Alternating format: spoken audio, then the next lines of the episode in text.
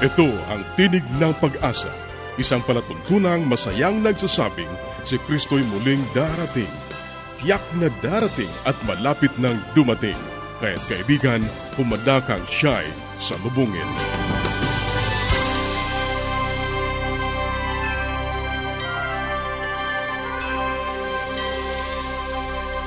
Ang programang ito ay inihahatid ng Adventist World Radio at ako ang iyong kaibigan, Ner Caranza, nag-aanyaya na samahan niyo kaming muli sa 30 minutong paghahatid ng mga mahalagang kaalaman sa kalusugan, masaya at matatag na sambahayan at higit sa lahat sa pagtuklas ng pag-asa na nagmumula sa salita ng Diyos.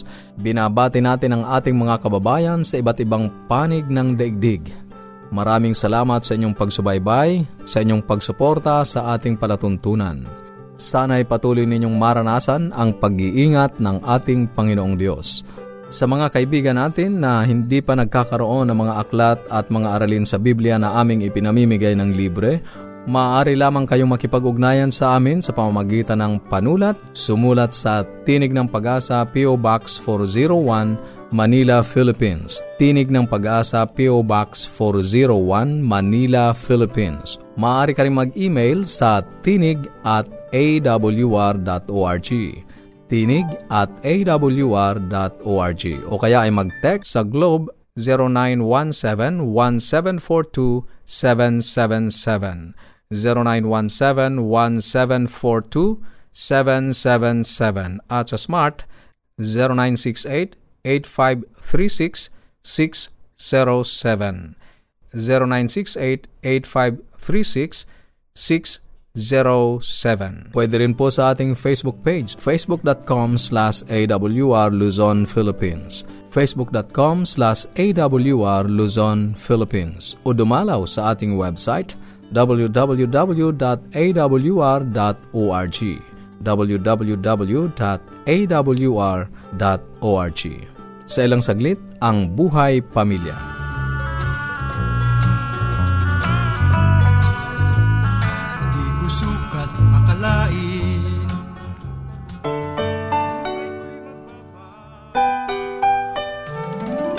Tayong mga Pinoy, mataas ang pagpapahalaga sa pamilya. Walang hindi gagawin. Lahat kakayanin.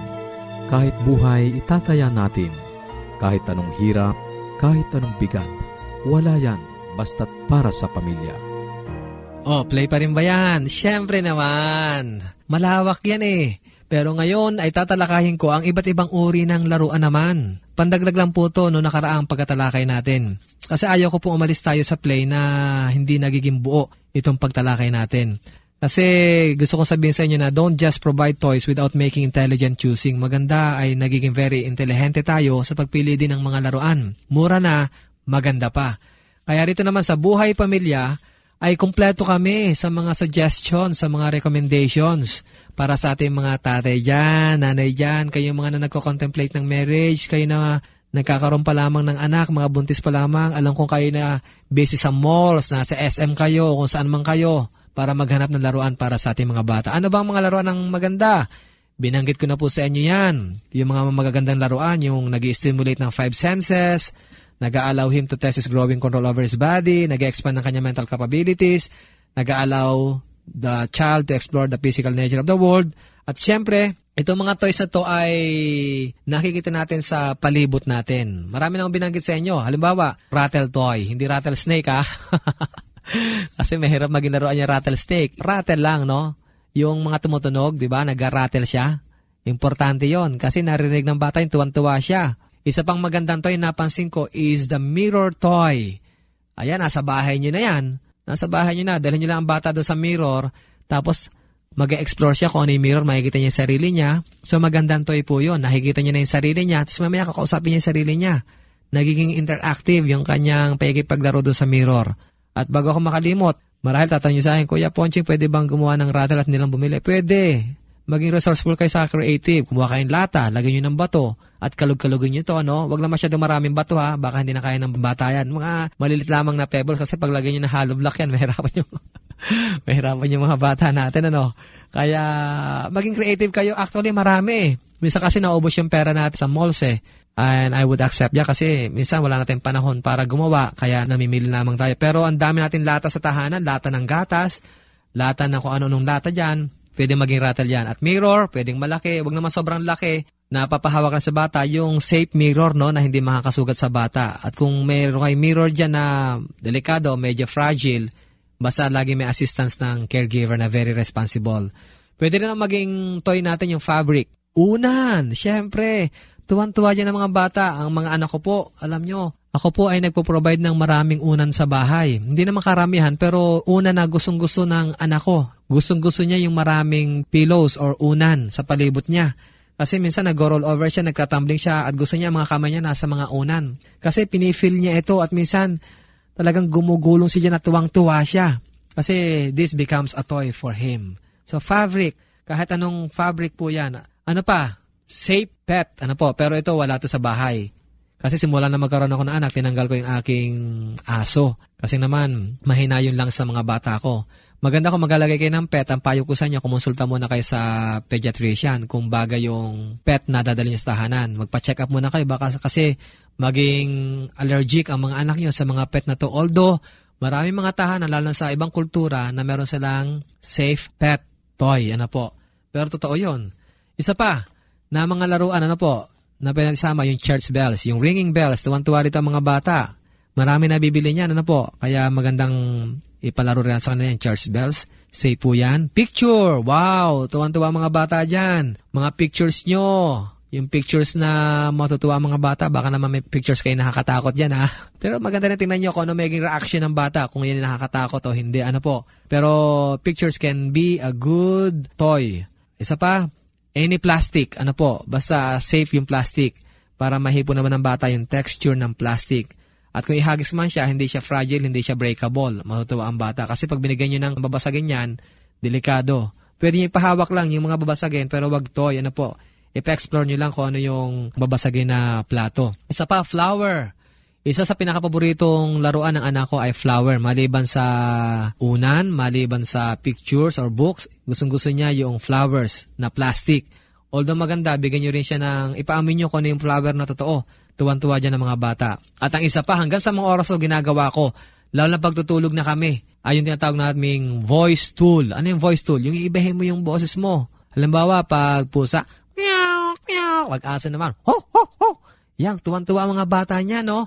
At magkakaroon siya ng understanding kung ano yung mundong ginagalawa niya na meron ding animals na cat, na dog, merong roaring lion, ah, at meron din namang mga sheep, me, at maraming iba. Maganda po yan. Yan ay hindi na bibili, nasa inyo na po yan. Kaya provide that kind of toy for your children. At yung binanggit ko kanina, kagaya sabi ko sa inyo, yung books nga natin, iba-ibang uri ng books para sa ating mga bata. Basta ang principle po, just consider the age of a child and his safety to avoid unexpected injury. Marahil ay napakarami ko na pong nasabi tungkol sa play, sa mga stimulation, sa play tools ng ating mga bata. Ang suma total po nito, sana po mag-enjoy ang ating mga bata at maramdaman niya ang pagmamahal ng bawat isa. Ito po ang inyong lingkod, Kuya Ponching.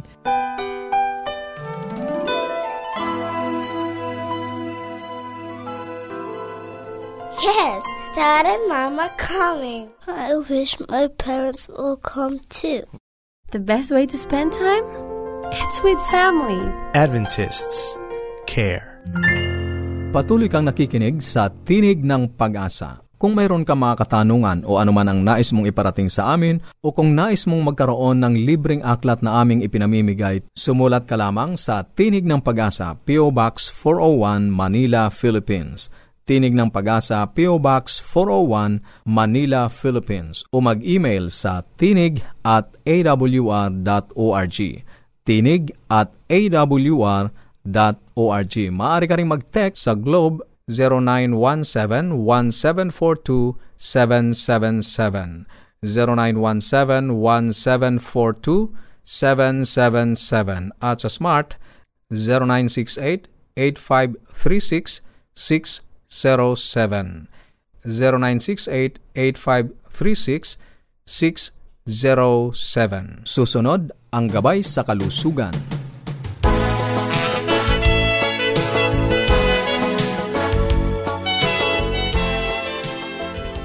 Ako po si Dr. Linda Limbaron, ang inyong doktor sa Himpapawid, bumabati sa inyo ng isang magandang araw. At sana po lagi kayong nakikinig ng ating programa. At dito po sa portion na ito ay meron po tayong short health lecture tungkol sa mga nararamdaman, karaniwang karamdaman ng isang tao. At pinag-usapan nga po natin ay tungkol sa lagnat, no? Fever. Ano ba tong lagnat? Sinabi ko na sa ating previous na programa na ang lagnat ay isang simptomas ng isang sakit. At ang pinakakaraniwan nga dyan ay infection. Ano? Nagkakaroon ng infection. Ibig sabihin may invader sa katawan ng isang tao na nagkukos ng inflammation. Ngunit bukod sa infection, ay pwede rin merong isang parte ng katawan na nai-inflamed or namamaga, no? Kagaya ng ang ngipin ay tumutubo, no? Sa mga bata o kaya ay yung sa mga middle-aged naman or sa mga adult ay yung wisdom tooth, no? Gusto palang lumabas ng ipin. So, nagkakaroon ng inflammation or pamamaga, nilalagnat, no? Ano pa? Yung appendicitis, no? Yung appendix, namamaga pwede rin yan. Ano? Pag namagayan, anong nararamdaman? Masakitan tiyan at nilalagnat din ang isang tao. So, bukod sa infection, no, like may sugat ka, meron kang tonsillitis, no, may infection yan, namamaga. So, nilalagnat. Ngayon, ang isa ko pang binanggit ay yung mga autoimmune diseases or collagen disease. No? Ibig sabihin nito, yung sariling katawan ng tao ay nilalabanan. Siguro nadidinig nyo na po yung mga sakit na lupus, no? Systemic lupus erythematosus o kaya yung rheumatoid arthritis, no? Autoimmune disease po yan at minsan may mga sakit sa bato na ang sariling katawan ay nilalabanan. At pagka ito po ay aktibo or talagang nilalabanan ng ating katawan ay nagkakaroon ng fever or lagnat. So nagkakaroon ng reaction. So isang sign, ano? In fact, meron po silang tinatawag na FUO, no? Hindi yan yung unidentified flying object. Ito ay FUO, fever of unknown origin. Pag ang isang tao ay nilalagnat ng more than few weeks, no? Two to four weeks or isang buwan ang nilalagnat, tapos na-test na kung anong cause na infection, na-check na lahat, pero wala pa rin makita, ay tinatawag na yan na fever of unknown origin. At mas intensive po ang mga laboratory test na ginagawa dahil hinahanap baka nasa bone marrow, baka kung saan nakatago sa parte ng katawan ang infection, o di kaya itong mga sinasabi kong collagen diseases, no? Yung nilalabanan ang sariling katawan. Bukod dyan, ano pa, no? Malignancies. Ano ba atong malignancies?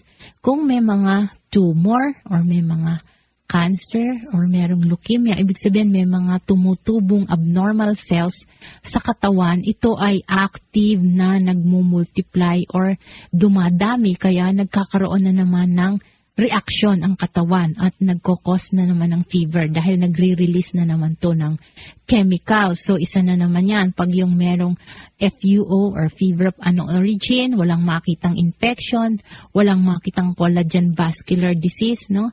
Anong ginagawa?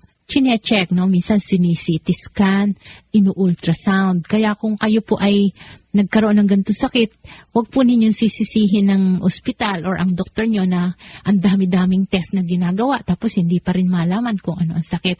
Kasi alam nyo, merong mga klase ng sakit na nagpapakita lang ng signs or symptoms as fever pero hindi pa po makita kung saan dahil minsan ay maliit lamang ang mga tumor, ngunit ito ay nagre-release na ng mga chemicals at nagkokos na ng ano, lagnat, no? Yan, ang isang sign ng minsan tumor o kaya leukemia, no? Ano ang leukemia?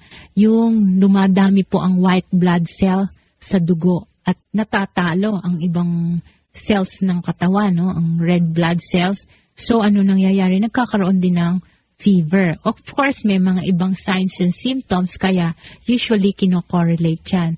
Ngayon, kung natingnan na rin, wala din po itong mga ito, ano pa ang pwedeng cause? Minsan yung gamot, no? Yung medications dahil nga sa meron po minsan na either pupunta lang sa butika, hihingi ng gamot, o bigyan mo ako ng gamot sa lagnat.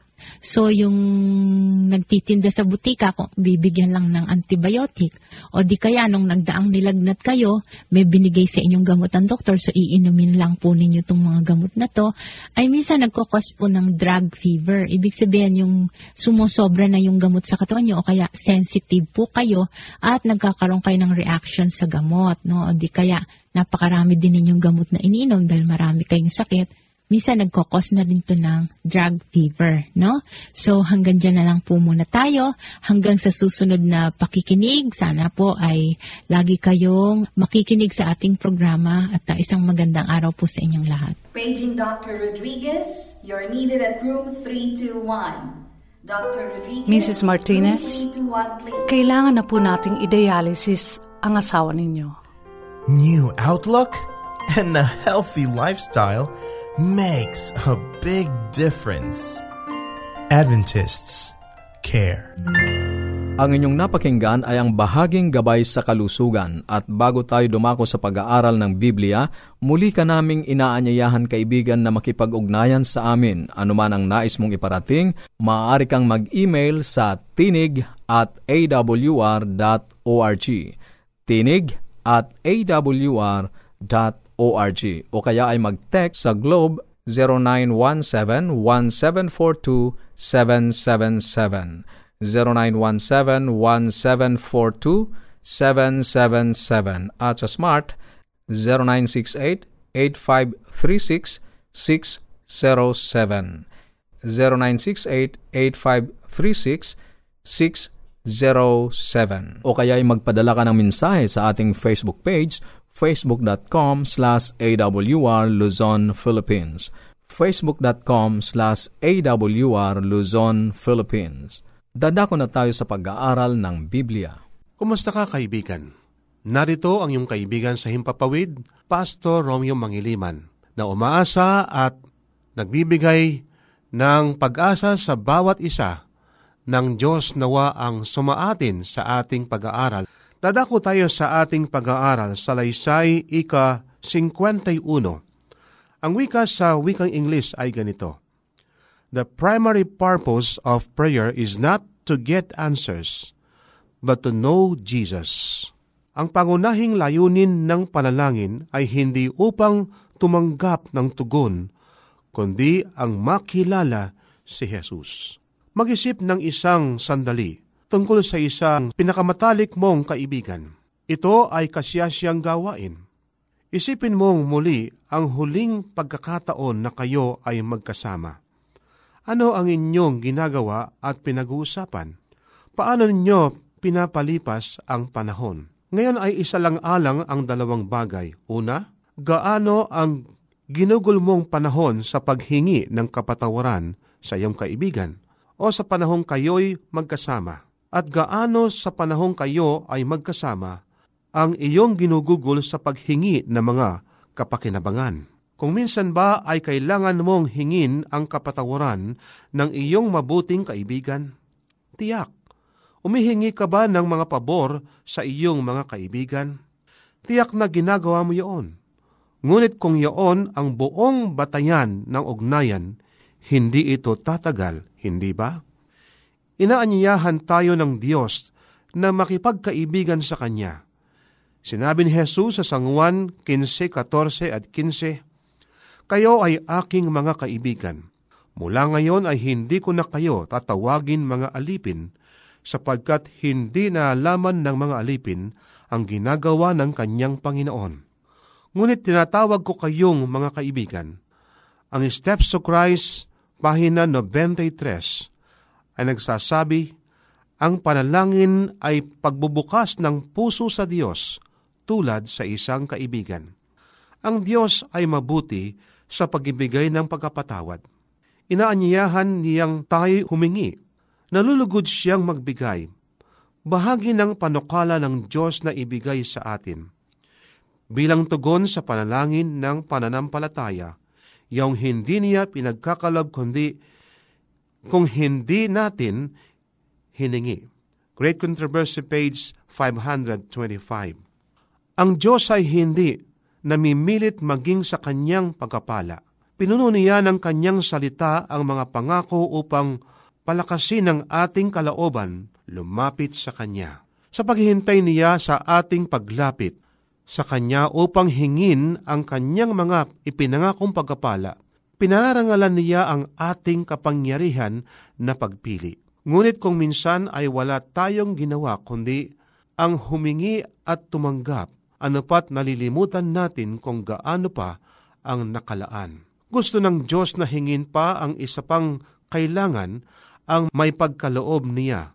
Gusto niya ang ating pag-ibig. Ipinagkaloob niya sa atin ang mahalagang mga dakilang pangako. 2 Pedro 1.4 Ngunit kailanman ay hindi niya ibinigay sa atin ang katiyakan ng bawat pangako sa Biblia ay para sa atin. Sa panahong ito at sa ganitong mga pangyayari, ang mga pangako para sa espiritual na pagkapala ay lagi nating maangkin sapagkat kalooban niya na lagi tayong patawarin sa ating kasalanan upang bigyan tayo ng kapangyarihan para sa pagsunod at kapangyarihan sa paggawa bilang pagilingkod sa Kanya. Ngunit pagdating sa pangako na mga pagkapalang makalupa, maging ng buhay, kailangan nating ipasakop ang ating kalooban sa kanyang kalooban at tanggapin ang kanyang nais para sa atin. Ang Biblia ay naglalaman ng mga pangako, kapwa para sa pagiligtas at kalakasan upang maging tapat hanggang kamatayan. Karapatan ng Diyos na ipasya kung aling kalaob ang nararapat sa bawat pangangailangan. Ito ba ay nangahulugan hindi tayo narapat humingi ng mga panandaliang pagkapala? Hindi. Laging matuwid ang humingi. Sinabi ng Diyos sa atin na tayo ay humingi. Sa gitna ng panalangin ng Panginoon ay ang isang pakiusap para sa panandaliang pagkapala.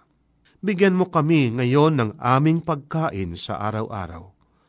Sa pagtuturo niya sa atin na hingin araw-araw ang ating kailangan, kapwa, makalupa, at espiritual na pagkapala, may panukala na nais ng Diyos at tanggapin natin para sa ating kabutihan.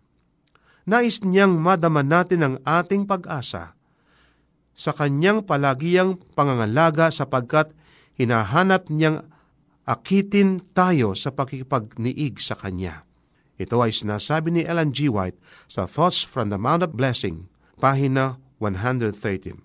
Pansinin kung bakit inaanyayahan niya tayong humingi sa halip na ibigay lang sa atin ang mga pagkapalang kailangan natin na hindi natin hinihingi. Itinuturo niya sa atin na tayo ay umasa at manalangin sa Kanya. Ang Diyos ay hindi isang uri ng kaibigan na nagsasabi lamang tungkol sa kanyang sarili kagustuhan. Inahanyayahan niya tayong lumapit at makipag-usap sa Kanya tungkol sa mga iniisip natin. Gusto niyang marinig ang tungkol sa ating mga iniisip at nadarama. Gusto niyang makibahagi sa ating mga katuwaan at kalungkutan. Kung minsan, itinatanong ng mga tao, hindi ba alam ng Diyos ang lahat tungkol sa atin? tiyak yun. Ngunit maging sa relasyon ng tao, ang pag-uusap ay mahalaga. Ang impormasyon lamang ay hindi kasing halaga ng nangyayari kapag ang tao ay nagbabahagi. Ipagpahalimbawang may matalik kang kaibigan na tumatanggap ng abuting balita. Marahil nabasa mo sa pahayagan ang tungkol sa kanyang mabuting balita. At sapagkat kilala mo siya at may naalaman ka tungkol sa kanyang mga pangarap at mitiin at pagkatao. Sasabihin mo sa iyong sarili, ang kaibigan ko ay tunay na masaya. Pagkatapos ay tatawagan ka sa telepono at sasabihin, hulaan mo kung ano. Hindi na kailangan pag-usapan kaibigan. Alam ko na. Nakita ko sa pahayagan at alam ko na nasasabi ka. Ngayon, sapat na ang tungkol diyan. Ngayon ay pag-usapan natin ang tungkol sa iba. Ganun ba ang ating isasagot sa Kanya? Hindi. Makikinig ka sa Kanyang sasabihin sa iyo. makikibahagi ka sa kanyang kasabikan. Ikaw ay naparangalan at ibinabahagi niya ito sa iyo sapagkat ito ay pahayag ng pag-ibig at pakikipagkaibigan. Nais ng Diyos kaibigan, nating sabihin sa Kanya ang ating mga panukala, ang ating landamin, ang ating layunin. Sabik ang Diyos na mapakinggan tayo. Kaibigan, bakit hindi ka malalangin sa Panginoon upang sabihin mo sa Kanya ang iyong dandamin ay yung nasa puso sapagkat nais ng Diyos na pakinggan ka. Kaibigan, sa tuwing umaga at tuwing gabi, nais ng Diyos na kausapin mo siya sa magitan ng panalangin. Tayo manalangin. Mapagpala at dakila po naming Diyos, napakabuti po ninyo sa inyong mga anak. Inyo pong pinagkalob sa amin ng pagkakataon ng aking kaibigan na aming malaman ng iyong kalooban. Nais po ninyong pakinggang kami sa aming panalangin. O Panginoon, pagpalain nawa po ang bawat isa sa pangalan ng aming Panginoong Hesus. Amen. Maraming salamat sa iyong pakikinig. Sana'y nakinabang ka sa ating mga pag-aaral. Muli ka naming inaanyayahan na makipag-ugnayan sa amin sa anumang katanungang nais mong iparating, gayon din kung nagnanais kang magkaroon ng mga libreng aklat at mga aralin sa Biblia. Sumulat ka lamang sa Tinig ng Pag-asa, P.O. Box 401, Manila, Philippines. Tinig ng Pag-asa, P.O. Box 401, Manila, Philippines. Maaari ka rin mag-email sa tinig at awr.org. Tinig at awr.org o magpadala ng mensahe sa ating Facebook account facebook.com slash awr Luzon, Philippines facebook.com slash awr Luzon, Philippines Maaari ka rin mag-text sa Globe 0917-1742-777. 0917-1742-777. At sa Smart, 0968-8536-607. 0968-8536-607. At upang ma-download ang mga hindi napakinggang programa, magtungo lamang sa ating website www.awr.org www.awr.org Sa mga kababayan nating nasa Estados Unidos, maaari nyo na ring mapakinggan sa inyong mga cellphone ang ating programa. Idaya lamang ang 712-432-9975 712-432-9975 ito pong muli ang iyong kaibigan, Narcaranza, pansamantalang nagpapaalam. Sa Roma 15.13, pagpalain kanawan ng Diyos ng pag-asa, ng buong kagalakan at kapayapaan.